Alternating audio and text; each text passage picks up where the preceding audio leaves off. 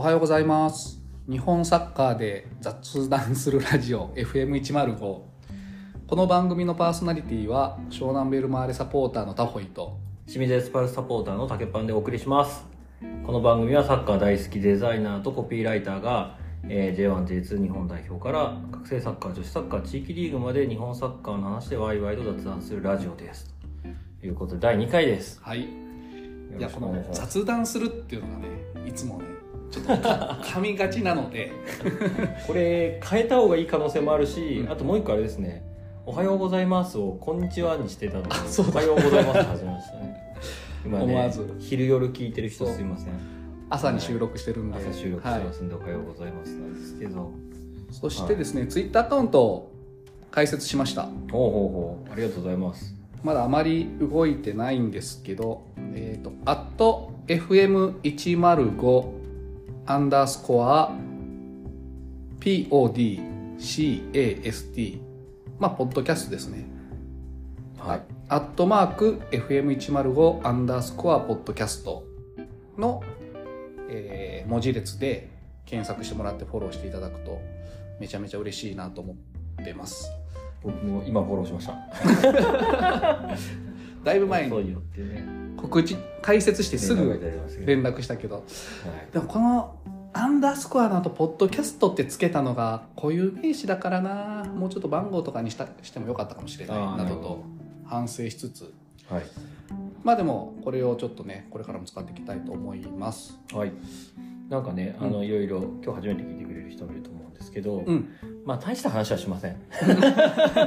毎回ね。えー、と別に分析的なことがあるわけでも裏話があるわけでもないんですけど、うん。まあ、割と現地観戦もあの、うん。している2人なのでうん。その辺の話とかをしていきたいんですけど、まあ、第2回にしてねうん。今週はね、うん。あの2人とも DAZN観戦ですかね。しかも僕に至ってはちょっと金土日いなくてですね。はい。リアルタイム見れてない。リアルタイム見れてなくて 昨日の夜と今日の朝にあのフル視聴をはして見てると。いいう。でもね今日浅めですけど。そうです。来週は鹿島アウェー鹿島に、あ。えー、と鹿島対湘南の試合に現地観戦する予定なので、はい。まあ、そんな感じで来週はまた違う内容でねあのうん。生のあれですが、今日はまあ早速じゃあ J1 からいきましょうか。はい。えー明治安田生命 J1 リーグ第16節が6月3日、えー4日の2日間で行われました。はい。はい。湘南のお話を中心にしていきたいんですけどはい。一つねうん。中止試合がありましたね、あそうなんだ、ね、ヴィッセル神戸と川崎フロンターレが延期になりましたこちらヴィッセルホームで開催予定だったんですけど、んうん多分川崎フロンターレの選手たちが台風の影響で移動できなくて、なるほど。えーというなかなかね J では異例のこの、えー中止という形の事態が起きてたりとか。あとね J2 でも藤枝の試合が時間、はいはい開始時間変更になったりとか、うんうんうんうん。台風の影響ちょくちょく出てました。なるほど。あれ前日に移動しないといけないんだっけ？当日も多分ね朝ね止まってたんですよね。あそうなんだ。新幹線が。うん前日も当日も入れなかったみたいで。なるほど、まあ、残念ですね。そうなんですよ。日程 またねこれで勝ち点がちょっとわけわかんないことになってくるんですけど、そうそんな中ね、うん。えー湘南以外の試合を振り返ると、FC 東京対横浜 F・ マリノスが、うんうんうん、えー2対3でマリノスが阿部マリノスが勝ちまして。強いなはいこれによってですね、うん。えー神戸が1試合少なくなったので、うん。勝ち点並びまして マリノスが神戸に、なんと。えー首位争いがよくわからないことになってきてしまったというね 事態が起きてます。今ざっとスコア見たらレイソルと札幌の4対4対5ありましたね。59回ゴールシーンが見れてるっていう。そうそう。しかもあれですよ、後半ロスタイムに、うん。えーレイソルの武藤選手決めて追いついて、うん。その後さらにロスタイムでうん。札幌田中駿汰選手決めてうわ勝ち越すというね。あのーすごいあのとんでも試合が起きてましたけど。気持ちのエレベーターというかエスカレエレベーターか。すごいね上がり下がりが、はい。ほんとねアディショナルタイムで追いつかれたりうん。まあ追いついたりもそうなんだけどちょっとねなんか引き分けとかなのに。うん。なんか,、得した気分とかね。ねそうそうそう。なんか損したとかね。なっちゃうもんね。これはなんかサポーターの方々はい。なんか心中を察ししますと言いますか。今季今節ね割と上位陣が勝ってまして、うんうん。3位名古屋が、うん。えー6位だったかな？その時6位だったセレッソにね。うん。えー勝ちまして、はいはい。えー4位広島、まあ、5位だったのが4位だったんですけど広島勝ったりとかで、えー上位陣比較的勝った、えーなるほど。説だったかなという感じなんですけど、うん。そんな中湘南どうでしたか？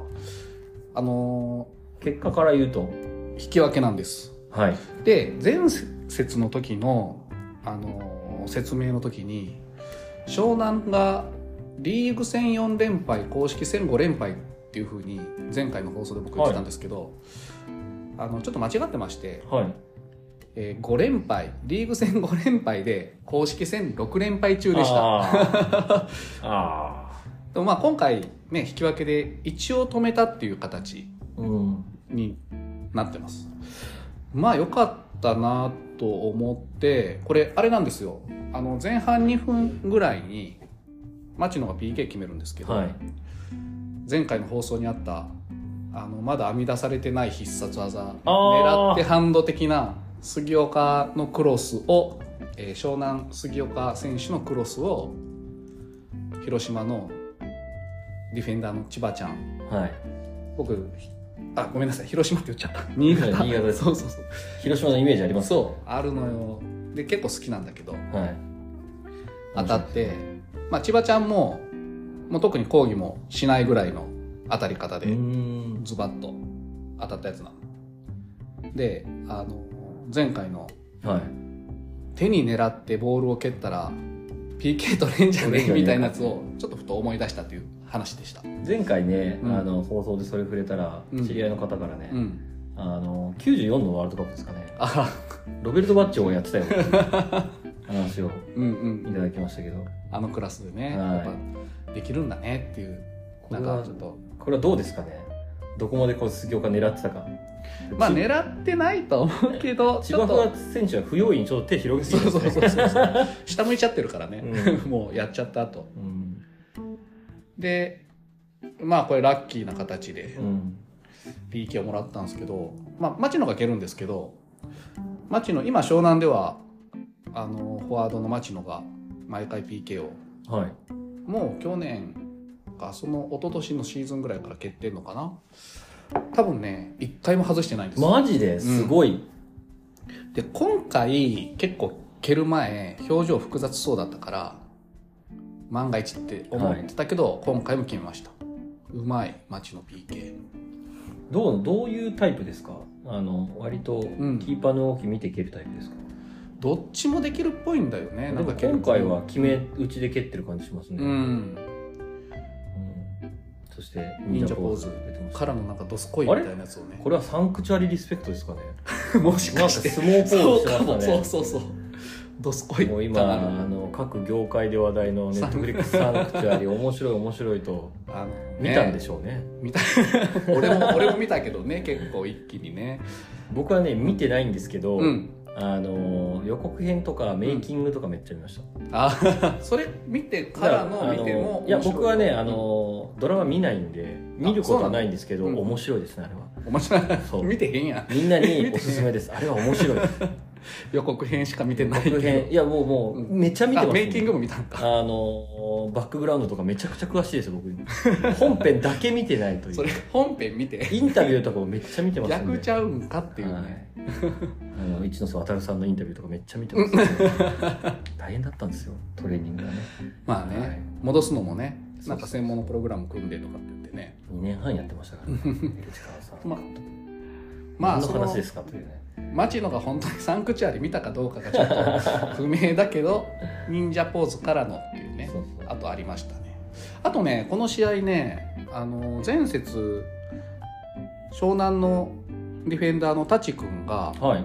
まあ、広島戦で一発退場になったので、ね。今節出れないということではい。右のセンターバックに高橋直也っていうね今関西大学のちょっと存じ上げないですね。そう関西大学の3年生で2種登録。はい。でルヴァンに、まあ、ちょいちょい出てくる選手なんだけどうんこの子がねめちゃめちゃ雰囲気プレーのに雰囲気があってはい。あの1枚剥がしていいとこに出すとか危険な目をこへうえうまく潰してつなげていくとかね。あとこうトラップが足裏でこうピッて前に転がしながらねうん。フットサルみたいに。ああいうのを多用したりしながら、まあ、ボールの扱いもすごい柔らかいし体の使い方もいいしまあ結構頼りになるなっていう選手が。ルヴァンの時からねあの結構雰囲気持ってるなと思っててでもう一つちょっとこのベルギーのコルトレイクにちょっとレンタル移籍してたはい田中聡っていう、はいはいはい。帰ってくるんですよね。そう帰ってくるんですよ。で田中聡が支配試合に出始めた頃は左のセンターバックで出始めたんだけど、うん。かなり雰囲気が似てるなと思いました。あの田中聡。へー田中聡ってセンターバックで出てたんですか？その左のね。ああスリーバックの左？スリーバックの左で。でその時ね2020年だけど今全員ちっちゃかったんです、うん。右が舘君真ん中が石原弘和っていう今右ウイングをやってる選手で、左が田中聡で全員1 7 0ンチ台っうん。ていう、まあ、機動力高めのあれだったんだけど。で、まあ、今回高橋君が右で出ていて田中聡戻ってきたらちょっと左のセンターバックとかやると面白いなと。か中盤のイメージがありますまあアンワンアンカーなんだけどね。うん。ボランチだけど。一番最初出始めはそうなんですよ。遠藤航の系譜ですね。そうそうそうそう完全に。まさに。でまあユース出身だしね、うん。ちなみに高橋君はあれですね、J11 試合出てますね。そう。ガンバユース時代に J3 あ めっちゃ出てるんですよ。調べたら。そうかそう。がガンバユースから関西大学行ってますけど、高校時代にすでに J で11試合出てるという、すごい。なかなか すごい。できる子っぽいですね。いやー彼はなかなか雰囲気あります本当にうん。ちょっと出てきたら見てほしい若手の選手の一人ですね。なんか中盤もできるかもしれないですね。なんかその系譜をちょっと感じる気配も。ルヴァの時はボランチをやってて。マジで？その系譜じゃないですか？また？また？またその系譜じゃないですか？み右か左のセンターバックをやってボランチをやる。うん。本人はね一応やっぱボランチやりたいみたいだけどあそうなんで実際ボランチもできるしただねなんか大学でもセンターバックをやらされててどうのこうのっていう記事をで読んだもことがある。浦和の伊藤敦樹君とかもやっぱ大学時代はセンターバックでしたけど、んまあ彼も180ぐらいで、うんうんうん高橋君も180ぐらいですけどやっぱ大学だと圧倒的な、まあ、うんうん。フィジカルさみたいのを出せますけど、プロになると180だと、うん。そこまでフィジカルさがが出せないとなるとやっぱボランチで勝負したい感じは分かります、そう思うとさっき言ってた2020年の湘南のディフェンダー陣全員170代で。見たことないですね。まあ面白い。まあ結局最下位だったんだけどその年降格がねなかったかあらなるほただ面白かったけどねその機動力高めのセンターバックっていうちっちゃいけどみたいどいやななかなかね良かったです。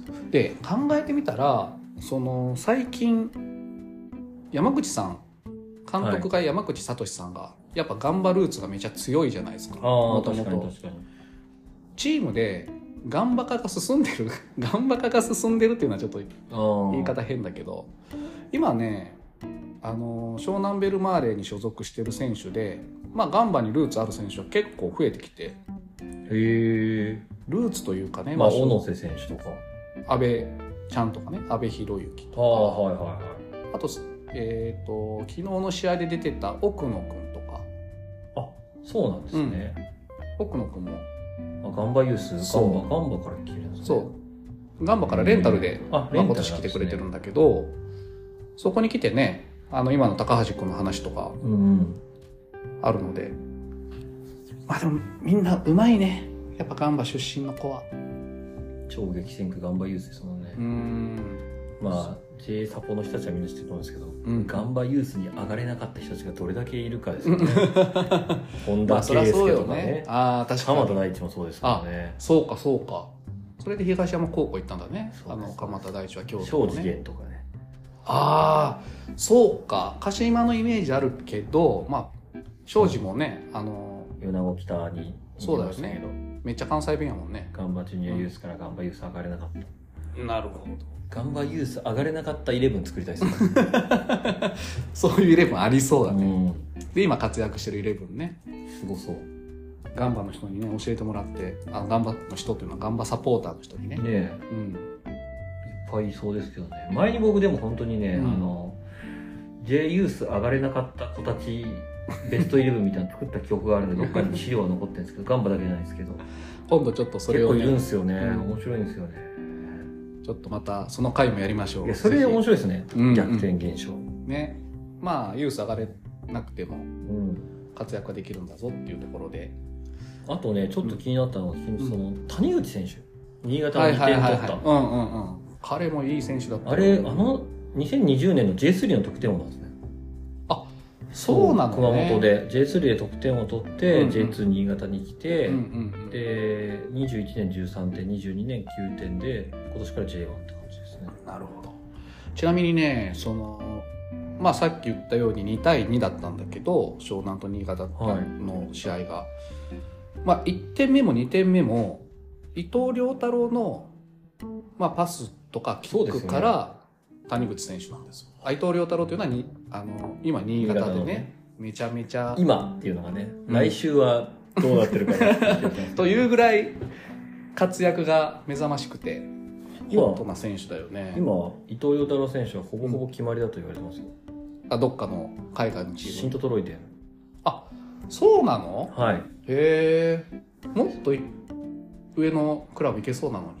どうでしょうね。年齢もそこそこいってますからね。あでいうと同じく町野選手も今噂が、あねえまあ去年もねなんかありましたけど、うん。どうかな今町のね移籍しちゃうかな夏まあやる移籍するとしたら夏なんだけど追跡うん。まあ町のいなくなったら攻撃陣まあただね攻撃陣今年湘南は結構豊作というか。あそうなんですか。大橋選手あの、はいはいはい開幕戦でハットトリックしたハットトリックした大橋祐希という湘南の選手がいるんですけど、はい。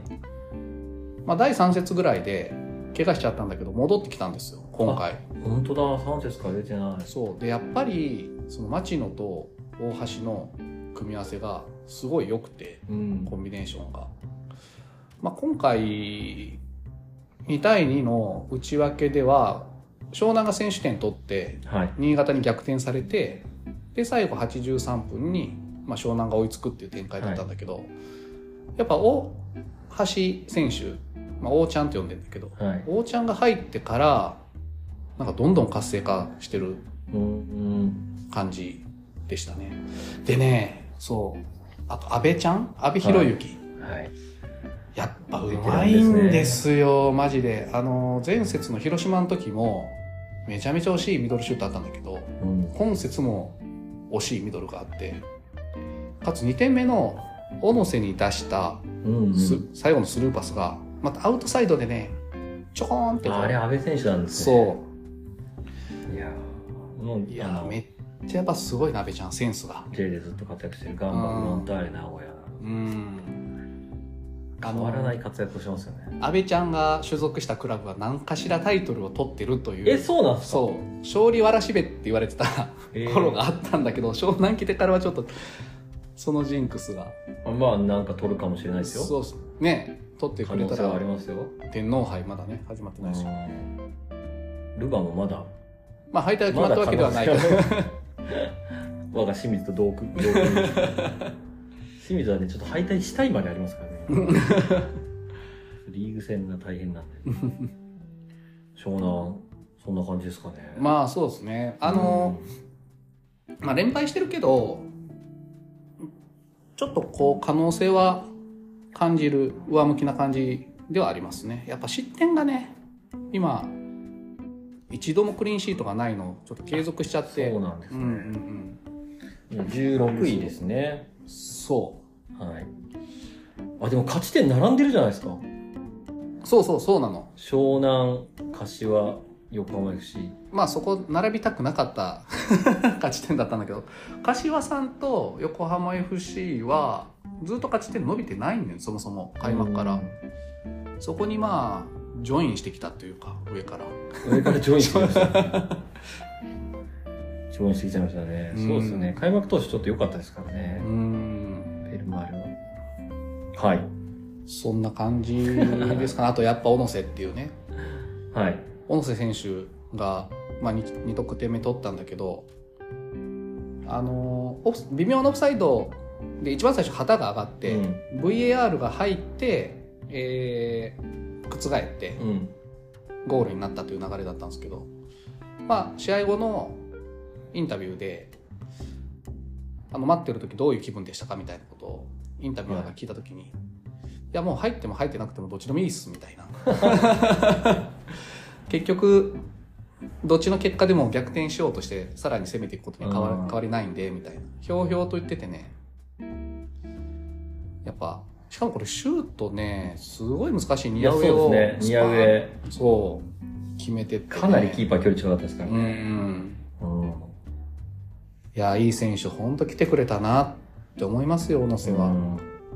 あと豆知識ですけど小野瀬君とさっきそのボランチで出てた奥野君はい。ガンバのね。めちゃめちゃ奥野君が小野瀬のことが好きで。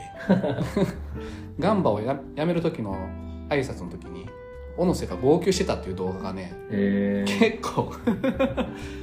小野瀬が号泣してたとか小野瀬あ小野瀬じゃないわ。奥野君そうそうそう。奥野が号泣して小野瀬に声をかけれないっていうね。めちゃめちゃ可愛い動画が出回っておりましたが。はい。まあ次節こそちょっとねこの調子で。はい。鹿島戦にうん。あと貸しません。ちょっそうなんですよ。と鹿島も止まりましたけどね、連勝が。ううんん。まあ現地行ってちょっとあのゴール裏行かずにメインスタンドの方で見るのでスタグルもいろいろ楽しめると思うので、あれしたいですねまたレポートします、はいあ最後にあれです大野和成選手湘南のディフェンダーの、まあ、300試合ということで。彼確か新潟出身というか新潟にこう結構ルーツがある選手でまあ節,、そうですね節目の試合がうん。ね新潟っていうのがはい。素晴らしい展開だなと思いました、はい、ちょっとブーイングされてたけどねなんか出方があんま良くなかったのがあそうなんサポーターに挨拶行った時にね。出身みたいな話で言うとですね、うん。J2 の話に。行行きましょう。いいですか？もちろんです。じゃあ J2 第18節。はい。えー、19節かな。19節ですね。うんえー、行われました。こちらも土日で行われまして、うん。うんえー、まあ全体振り返るとですね、うん。首位町田勝ちましたと。ただ2位ベルディは、うん。えー負けたりとかして、結構上位陣ぐちゃぐちゃっとしてて、うん。あの3位長崎引き分けだったり、はいはいはい。大分勝って、えー、たりとか、まあ、甲府負けとかがあったんですけど、ん。まあ、そんな中我が清水はですね、うんうん。えー、アウェー山形戦、はいえー、まあ結果から言うと2対1の敗戦でした。うんうん。難敵。難敵だね。でなんか地元話みたいなのすると、ん。神谷裕太選手が実は山形出身なんですよ。あそれで青森山田そうなんです。高校が。まあでもへあれです。あのベルディジュニアですけどね。山形出身ーそうだね。そうだね。ベルディジュニアユースからベルディユースベルディユース途中で辞めて青森山田に行ったという。そうそうそうなんか成長するためにとかって言ってね。はでい、でベルマーレですね。プロ1年目がベルマーレです、はい。そうなんですよ。で神谷選手がね、なんか地元山形が、まあでの試合で、まあ、絶対勝ちたいって言ってたんですけど、うんうん。そう。あのーこの試合、うん。えーまあ、ワントップチアゴあサンタナ選手も変わらずなんですけど、2列目が前節とも同じなんですけど、うん真ん中乾ん。左カルリニウス・ジュニア、うんうん。えー右神谷裕太という、うんうんえーテクニシャン3人が並ぶというね、うんうんうん。これがねもうめちゃくちゃ面白い前半だったんですよ。いやそうだよね。俺もちょっとハイライトを見て神谷ともう乾のわけわかんないコンビネーションします。うん。うまうまって思いながら。そうそうそうでもうめちゃくちゃ崩しきってたんですけど、うん。最後フィニッシュ決まんなくて、うん。嫌な展開だなと思ってたら、うん。あのいや本当嫌な展開から、うん。えっ、とチアゴ・アウベス選手山形のチアゴ・アウベス選手と、うんうん。岡山のチアゴ・アウベス選手いるんで気をつけてください皆さん山形のチアゴ・アウベス選手が上げたクロスが、うん。そのまま入っちゃって。前半に。前半で。でそれで1-0になっちゃったんですけど、前回のジンクス来た。いやーもうこのね、うん。前半点取れない清水負ける。勝てない。あそう負けるじゃない。勝てないんだね。いや負けるです。やっぱね、うん。1点取るとね、うん。バカ強いっすよ。1点じゃ終わらないんで。なんですけどまあ相手がねうん。引いてる状態っていうのが多いんで、うん。っていうところで1点取ると向こう前がかりになってくるんでそうするともう独壇場なんですけど、あーそうだね。でも山形はねそんな引いてって感じでもなかったんですよ、うんうんなので結構チャンス作れてたんですけど、うんうん1点取るとやっぱり引いてくるんでそうするとね、うん後半停滞しました。うん。で停滞する中で神谷選手が後半13分にタックルを受けて、うんうん。えー立てなくてそのまま退場しちゃったんですけど心配だね。いやうん。多分重傷です。マジで？うん。また結構アキレス腱だと思います、あそう。う多分っと痛がり方もその後の退場の仕方も担架で運ばれてる時ちょっと尋常じゃなかったんで、うん。いやーなんか軽傷であってほしいんですけど、まあそうだよね。神谷結構怪我してるよね。清水来てからね。うん。結構ダーティーなタックルだったんでちょっと辛いんですけど、うん。ね。で右は中山優太ですねあ中山優太じゃない。中山勝弘選手も、うんうん。あの怪我でいないのでちょっと今、あの清水的にはうん苦しい台所事情になってきたなうんうんという感じです、最後白崎選手が1点返してちょっと追い上げムードだったんですけどうんうん。追いつききれずでしたね。シュート25本打って1点、ま あ25本はすごいなでもまあまあ。まあ、ほぼ前半ですねうん。いやー点取れなかったなという感じです。なるほど。で移籍話で言うとですね、まあもううん。彼が帰ってくるしかないなと我々は思ってます。あの彼ですか？はい。えーフランス一部リーグにレンタルでうん行っておりました。鈴木唯人がめちゃめちゃうまい。ちょっと今去就がね、うん。どうなるかという話があるんですけど、えー対談は決まっていて、うん。えーで清水に戻るかまたヨーロッパでチームを探すかなんですけど、えー見事にポジション的にはね、うん。フィットしなかった。空いてるんですよ。いや清水的には。ああなるほどね右のサイドハーフ。うんうんうんもしくは、うん。まあ、乾選手が出れない時に真ん中。そしてこのねあのセクシーフットボー 安高校。ル我々セクシーフットボールやってあます。そうか安高校じゃなくて。安高校的なセクシーフットボールやってますんで今。あの清水のセクシーフットボールにぜひねあの鈴木申し子のようなねセクシーフットボールといえば。帰ってきてくれると本当にいいんだけど。そもそも乾がいるからなセクシーフットボールそう乾選手中心のセクシーフットボールに、まあ、昨日の神谷選手とかカルニウス・ジュニアの選手とか見てると、うん。やっぱめちゃくちゃやりやすそうで。うーんまあ乾選手との相性で。絶対鈴木唯人も合うんですよ、うんうん。そこがいい感じになってくれるんじゃないかなと思っててフランスではね2試合ぐらいしか出れなかったんですけど1ゴール取りましたけどね。うんまあさすがにフランス一部はちょっと壁がやっぱ使った肉弾戦だもんねフランスは結構。うまくそれをいなして出たりとかもしてたんですけど、うんうんなかなかやっぱ層も厚いのでうん難しかったですけど、いやーぜひぜひちょっと今年あと半年だけいてっていう。そこからまた海外行ってもいいじゃないかという、でもう一人ね、うん。えーあれですね、えー原選手。あ原輝樹選手もあのあいい選手だね。選手のチームの対談が決まってうん。どうなるかなっていうところで、まあ、今ねセンターバックもちょっと枚数が足りないので、うんうんうんうんうん。まあ戻るならセンターバックだと思います、うん割と右のサイドバックで出てること多かったんですけど、右サイドバックはね北爪岸本どっちもいいんで。うんうんうんうん。センターがちょっと手薄なのでこの2人が一船の2人なんですけどね。そうね。杉尾湘南の杉岡選手ああと同期ね。同期同期、はい。まあ、左もちょっと空いてるんで、よかったら。よかった。ら杉岡選手もよかった。らわかんないですけど。あちなみに杉岡選手は次の J1 の鹿島戦出場停止です。あ。イエローが累積累で積ですね。失礼しました J2 の話の時。いやいやいや。いやなのでね、うん。ちょっとね次どこですか？清水は対戦は、えー次が熊本かな？アウェーなんでちょっと僕行けないんですけど。なんか熊本結熊構本もね強いです上位です。うん。あの、まあ、11位ですけど、まあ、かいい勝ち方したりとか今節とか対象しましたんで。岩木相手に4対0そうですそうです。強いのでちょっと怖いんですけど。ね。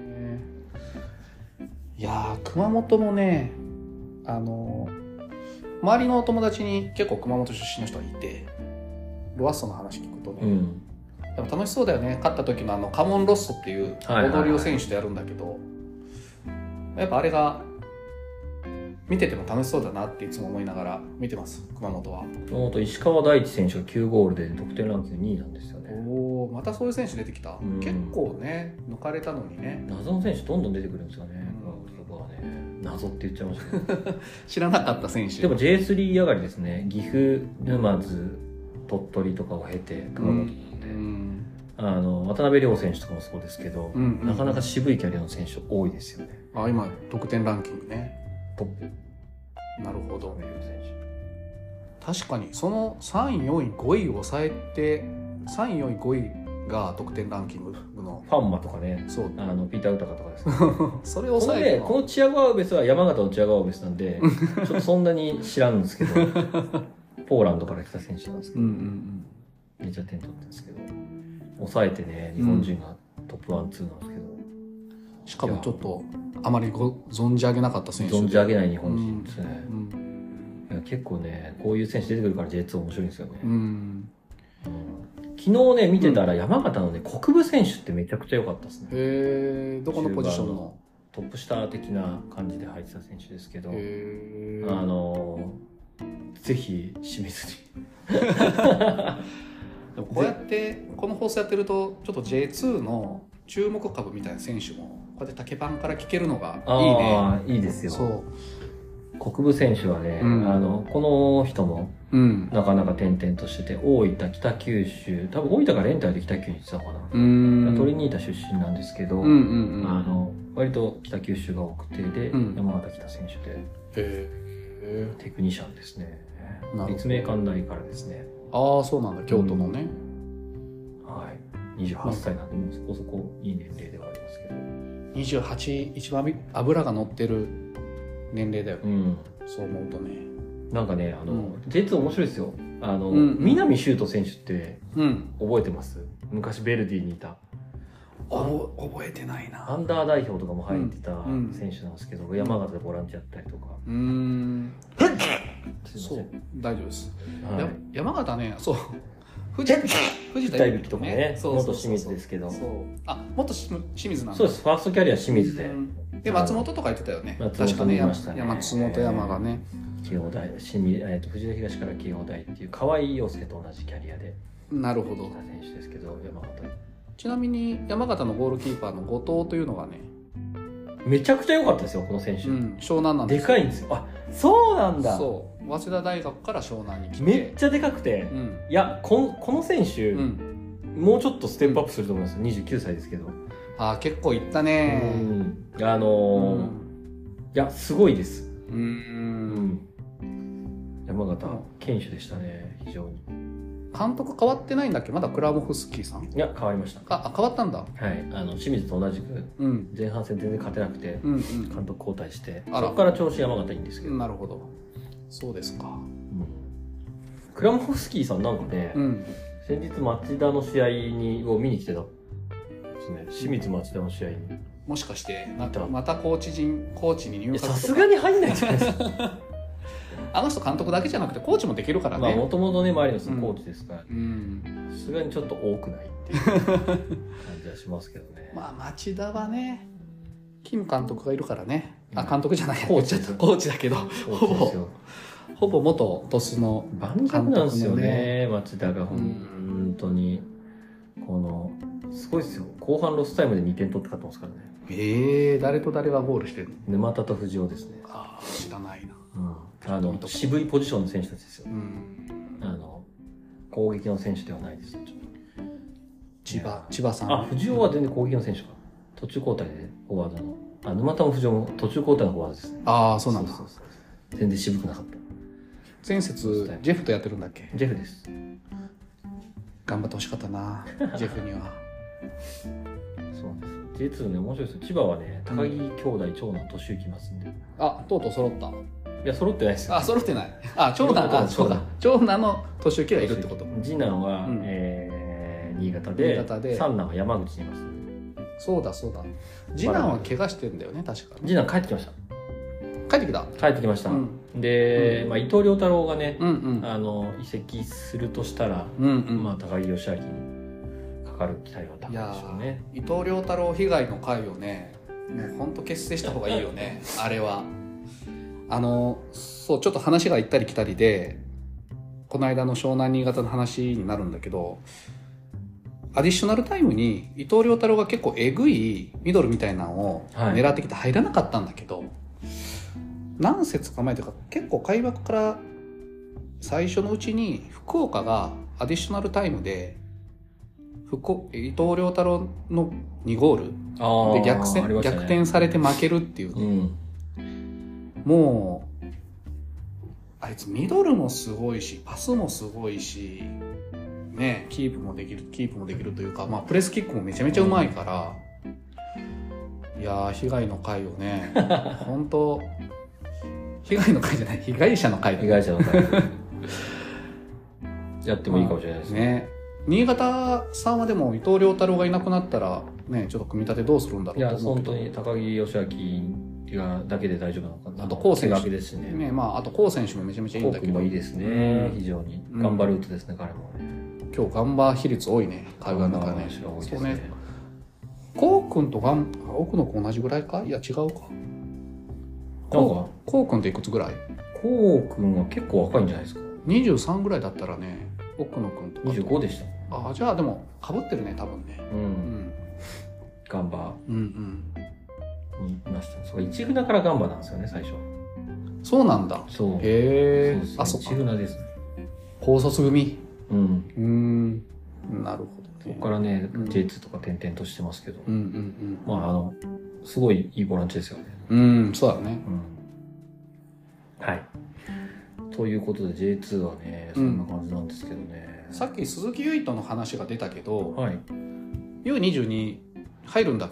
かいえ枠に入ってんだっけ？鈴木唯人ってもちろんももちろん。U22 は、えっ、と日本代メイ表のね。ン世代のうん。一番上は、うん。まあ久保君の世代なんですよね。久保建英世代。まだ久保君で久保オリンピック出君の同級生が鈴木唯人ですね、ということは今回の U22 日本代表。えー、10番です。鈴木唯人。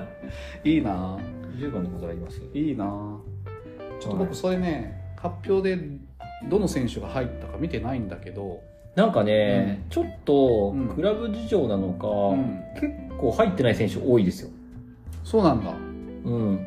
多分あの久保君とかカシーフは多分 A 代表があるんであれですけど、うんうんうんえーハンダリク選手とか入ってなかったりとか、はいはいはあの結構あこの選手入ってないんだみたいなのがいるので、い、うんうん、その辺はあのちょっとリーグ開催中っていうのもあって、うんうんうん、ちょっといろいろあるのかなという気がしましたけど、うんあのメンツで言うとあさっき点取ってた町田の藤尾選手入ってますね、ああ本当。と町田は平川優選手も入ってるんで、はいはいはい。2人。好調町田がねはいあの入ってますけど。畑とかも入ってない。湘南からねあのああ畑選手、うん。そうか。入ってない。この世代ですね。入ってないですね、あとフォワードはね小田裕太郎選手がね今スコットランドのハーツですけど、入ったりとか、うん、で清水からはね清水本所属で今レンタルで海外行ってる鈴木唯人と松岡大輝、ああ松岡大輝いい選手だね、はい、あと鹿島の松村優斗選手とかうんうんね、うん。でなんかこう新顔で言うと、水戸のまあじゃあ新潟の水戸選手。ああ新潟の水戸選手。昨日すごかったよ。結構ドリブルでねゴリゴリ二十歳だね彼はいまだ。選手も入りましたね。そう水戸選手にね湘南の一点物もふ防がれて足つって交代してたあまあでも彼すごいポテンシャルありそうな。ドいやなんかねちょっとどうなんだろうなっていうメンツではあるんですよ、うんなんかあのこのメンツ見る限り、うん。J1 でレギュラーの選手ってうん、うん水戸選手ぐらいですかうね、ん。ういないんですよなるほどね。レギュラー格で一部リーグで出てる選手がほとんどいない。っていう U22 はロンドン世代あロンドンじゃないですね、えー東京五輪世代がめちゃくちゃ J1 で出てたんで、うん。うんまあ、海外で出てたので。と比較しちゃうとなかなかねうん出てない。大学生も多いですねなので今回は、うんそう藤田ジョエル・チマ選手とかもねポジション、えー取れてないしガンバの山本力人選手とかもね今今出てるのかな山本リヒトね、いい選手だなと思ったけどね。ベルディ時代、うん。ベルディで活躍してその後ちょっと出れてない選手が多いっちゃ多いですけどね。山本リヒトはね、今出れてないですね、スタメンでは。なるほど。うん。とかで、ちょっとどうなるのかなっていうところがあるんですけど、遠征でね、えーヨーロッパに行くので、ちょっと、6月10日から14日に、えっ、と、イングランドとオランダ、はい。向こうでやると。まあ確かに、J で出てる選手は、クラブが拒否ったのかもしれないね。ちょっとだけそれもあると思うんですけど、でもとはいえね、少ないっちゃ少ないんですよ。うん出てる選手が。うんうんううんん。なので、うん。うんうん。頑張ってほしいなと思いつつ、大学生たち注目ですね、あと。いいね。大学生ね。佐藤圭とかね。この辺は、あの、この世代では割とずっと出てる選手ですけど、新しい選手結構いてね、琉球大の根本選手とか、うん法政の今野選手とか、うんうん。桃山学院大の奥田選手とかね、大関根選手とか、そう大、阪の。えー大学生いっぱいいて、特にセンターバックがうん今試合出てる選手、全然いないんで、この世代。うーん。っていうので、あ大学生をちょっと呼んでるのかなという気はしますね。なるほど。はい。なるほどですね。まあそれもね、ちょっとまた。と言っても、次の回では10日だから、まあ1試合はやってるのか。やっているんですかね、うん多分。あとちょっとだけ今うん。日、地域リーグの話していいですか？あ、もちろん。二つほど。もちろん。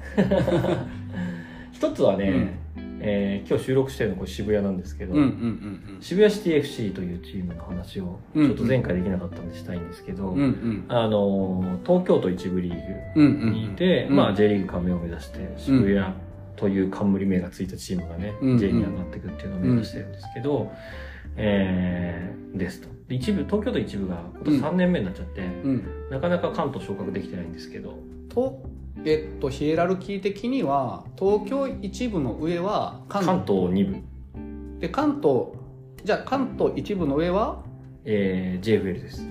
あ、でも結構上まで来てるのね。まあでもまあまあ、結構上というか、JFL 地域リーグそこまで馴染みのない J サポの人うん。に説明すると、ん J3 の下にうん。うん。JFL というリーグがあります。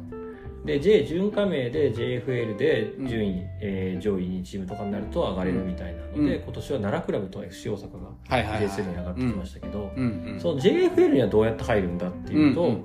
その下にあるのが関東一部リーグとか、うん。関西一部リーグ、うんうん。九州一部リーグとかっていうのがあるんですけど、うん。えー結局そこってうん。7ブロックとか9ブロックとかあるんで、うんうんうん。ブロックで勝ってもそのまま上がれるわけじゃなくて、うんうん。その人たちで、えー、全社っていう大会があるんですよね。全国社会鬼の、はい。鬼の前者。でそこで勝つと上がれる、あの、サッカーライターで宇都宮哲一さんっていう人あはいはいはい。あの人は結構前者を全社好きですね。ね、取材してて過酷なんだよね。はい。ちょっとだけ読んだことあるけど。トーナメント戦で、うん。えー数日間セントラル開催でガーッとやるんですよねなんか、毎日試合するとか、そんなレベルだよね。そうです。2日連続とかはあります、えぐっていうね。はい。そういう、あ、でもまあ、そう聞くと、まあまあ遠いね。まず、関東一部に、関東一部まで上がっそうてそう、そう。今その下の、で東京都リーグから関東2部に上がるのもうん。うん全社みたいなやつなんですよ。また、関東昇格トーナメントって。当たり前ですけど東京神奈川うん。埼玉千葉栃木群馬とかのチャンピオンが集まってやるやつがあって知らんかった。めちゃめちゃ面白いやん、その話。これがうん。一発勝負なんうでん。むずいんですよトーナメント 地域リーグの話面白い。0-0PK とかでうんうん押してた方負けちゃうみたいなことはうんうんトーナメントなんて全然あるんですよはいはいはいはい。うん。でそうなんですようん渋谷は去年えーベスト4で負けましたね4かなああ、まあ一発勝負。でし結構してたんですよ相手に対してうんうんうん。でただあのカウンターから1点取られて負けちゃったんですけど、うんうんうん。でそのチームが昇格したんですよはいはい。あれ勝っとけば昇格だったじゃない あのチャンスはね、そういう、わかあるるわんですよ。あそうなんですよなるほど。まあ、その東京、はい、えー。東京都一部リーグで今やってて、うん。で渋谷シティ FC は、うん。今年の監督は松島達也さんです。おほほほほ元えーレイソル、レイソつ、あのバドミントンの。なであそうそう塩田さんの。塩田さんの旦那さん。旦那さんの、うん。えーです。松島さんがうん。監督を務めているチームでございます、なんかねで、うん。えーまあ、一番有名な選手でいうと、うん。安倍翔平さん。元名古屋のあのそして優勝メンババーですね、うん。甲府とかにもいた、うん。あの翔平さんがずっともう4年ぐらいかないるんですけど。クがエグいんだよね。そう。安倍翔平のフリーキックは今、うん。えー東京都一部リーグで見れます、えぐいよ左足。そうだよね。相変わらずえぐいよっていう。去年はねうん。菊岡拓郎さんってベルディにいた、うん。あのフリーキッカーもいたんで、うんうん。右左揃ってるみたいな謎の状態になってましたけど、プロ契約になるの？えー、翔平さんはプロ契約です。なるほどそうか、はい。アマチュア契約とプロ契約が混ざってね。混ざってますね、うんうんあのー基本的にはでも全員給与は出てます。うんうんうん何かしらの形で。うんうん。でスポンサーの会社で働いてたりとか別の仕事したりとかってはいいう感じでみんなやってるような選手たちなんですけど、けうんえーなかなか面白い選手いてうん、うん、あの僕はね佐々木銀次っていう選手を推してるんですけど、えー、いくつぐらいのえー今年大卒1年目です。東洋大から来たんですけどそうなんだ。うんえー青森山田のうん。選手権初優勝の時のうん。スタメンのフォワードです。ね、へえあの段崎とか。藤原とかがいた。あ藤原は藤原裕太？藤原裕太。今さ J3 の相模原。さあ、えせー町田ですよ。あ町田か。で段崎はあれですよ。札幌の段崎、えーと今海外に行行ってますけど、はいはとかがいて優勝した時のい同期の。メンバーですけどね、うんうん。えー今年から来ました。もう本当に何でもできるフォワードですね。素晴らしい。あのハーランドです。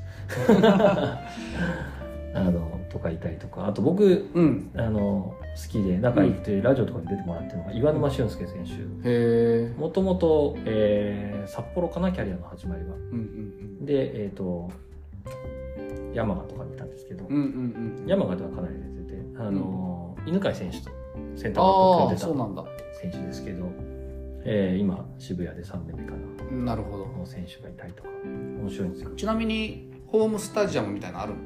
ホームはうん。一応去年長千秋開催したのは、うん。渋谷の幡ヶ谷にある渋谷区スポーツセンターっていうところでん。やってて、去年はね、うん。800人ぐらい1000人弱ぐらいはああ来てそうなんだ。ましたねお客さんがホーム開催今年もホームやりますんであの見に来ていただきたいんですけどホームがねそうそう日程が発表されました。うんうん。えー7月かな。7月の、えー16日渋谷区スポーツセンターでホーム戦やります、ちなみに今6連勝中でございます。年間何試合やるの？えっ、と今年多いですね、えーでも20試合ぐらいです。ねああそう。今年多いとか少ないとかあるんだ。まあその加盟チーム。コロナの影響もあって去年ちょっとレギュレーション違ったりとかしたんですけど、なるほど。20チーム1周ですね。1周して終わりです。ねああそんなホームアンダーウェイはないのか1周終わりなんですけど、うん。です。で、えー開幕戦だけ負けちゃったんですけど、うんうんうん開幕戦負けた相手がエドオールユナイテッド。本田ユース本田圭佑選手がやってるあのオーナーのチームに負けたんですけど面白いな地域リーグこうやって話聞いてると。その試合もね、1-0で勝ってたんですけど、うん。途中まで。うんうん。2人退場しまして負けました。これあのレフリーの人も大変だよね。大変っていうか、その地域リーグばっかりやるレフリーの人とかもいるわけでしょ？多分大学生とかも含めて。ああどうなんですかね。ね。何級の免許でやれるねそうそうそう。割り当てを誰が決めるのかとかさ、うん。ちなみにそう今節新潟と湘南の試合は3人とも女性審判だったんですよ。そうそうそう。いいことです。すごいですね。うん、だからもしかしたらねこれ地域リーグもそういう女性レフリーのあああるか波があるかもしれないもしれないね。やっぱそんだけ底上げがあるからたどり着いてるわけだろうし、うん。うん。面白いね。また地域リーグの話は。女女性の話でもう一個だけしていいですか？どうぞ。これまたさらにマニアックな話をしますよ、うん。えー、なんというチームの話かというと、うん。FC 越後つまりというチームの話です、それは何？WE リーグ？えー、FC 越後つまりは、うんえー、北信越女子サッカーリーグ一部の話です。それはあの渋谷クリーグと同じようなくくりってこと？もっと全然上ですね。カテゴリー北信越リーグなんで。あそうかそうか。そう。でうん。えー、関東リーグ女子サッカーでいうと、うん。うん。一番トップリーグが WE リーグです、そうだね、うん。その下になでしこリーグがあるんです。でなでしこ一部二部があってあなでしこに一部二部がある。一部二部があります。へで、えーそそこの間に JFL 的なのはないはずなんで、ーうん。北信越リーグの上はなでしこ2部だと思います、はいはい。はだと思うって話だってすいませんね。い N2 とか言うのかな？言わへんか かな？N2、N2 なのかな？N1N2 で、うん。今日先週僕ちょっとうん。旅行で新潟に行ってうんうん。越後妻有という地域に行ってきたんですけど、うんうんここであの農業をやりながらサッカーをやってる人たちうんはいはがいはい。へえー FC 越後妻有です、うんなので、うん。これまた面白いんですけど、うん。あの僕らが農業体験に行ったんですけど、それのアテンドをしてくれてたのが FC 越後妻有の選手たちです、で農業指導してくれたりとかしてくれるんですけど、まああのまあ、この地域が好きでこっちに移住した人たちがやってるサッカーみたいな感じで、なんと選手12人しかいないです。一人しか交代できない。そうそうそう。それでもでも2人から始まって、それでも強いんだよねその。まあ、2部を優勝して1部にうん北信越リーグでね。北信越リーグでね。で6月3日に初のホームゲームが開催されてました。うん。あので、えーまあ、ちょうど今週の話なんで。うんうんでそれは新潟福祉大に、うん。うんえー6-0で負けてしまいましたけど、うん。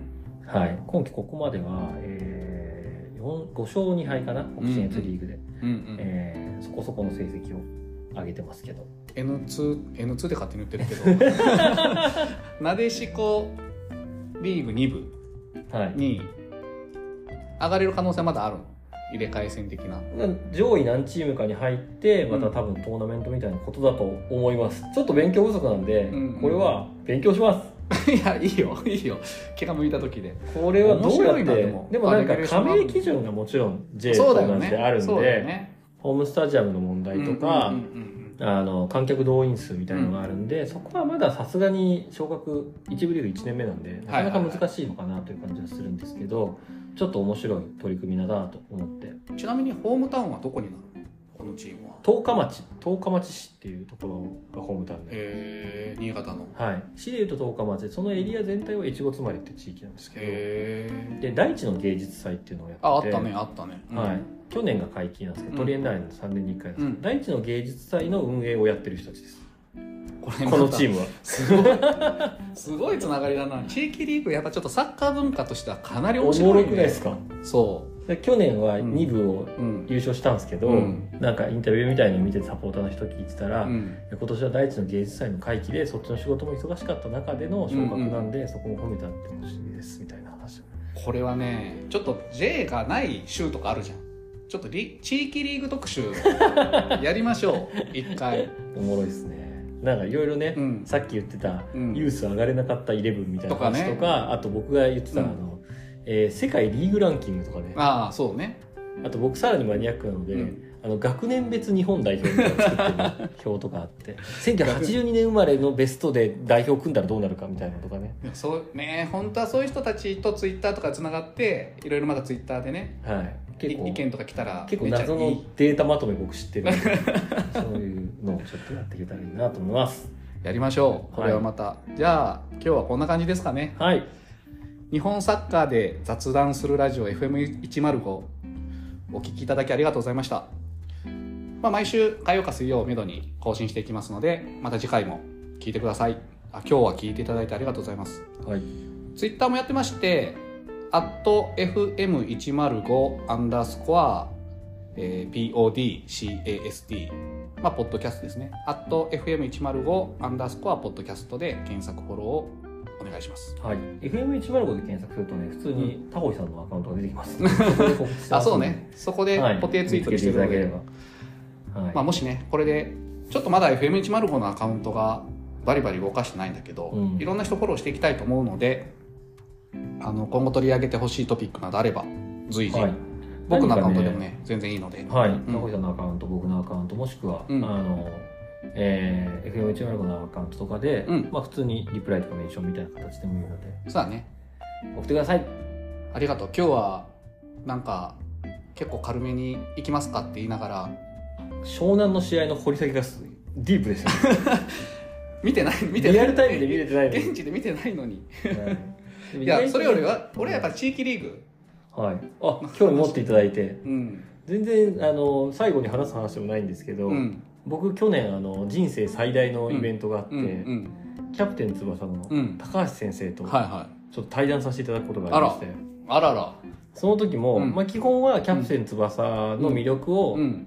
伝えていくみたいな対談だったんですけど、うん。僕がインタビュー役で、うん。だから途中から地域リーグの話盛り上がって あ高橋先生も詳しい。そう南葛うんそうそう SC ね。オーナーなんでね、うん。うん。関東一部ので海外向けの配信だったんですけど、うんう二ん。2人で地域リーグの話をするっていうわけわからない時間がありましたので、その話もちょっとまた今度。ははい、ぜひぜひその辺も含めて話したいと思います。はい。ありがとうございました。ありがとうございました。ではまた来週。来週。さようなら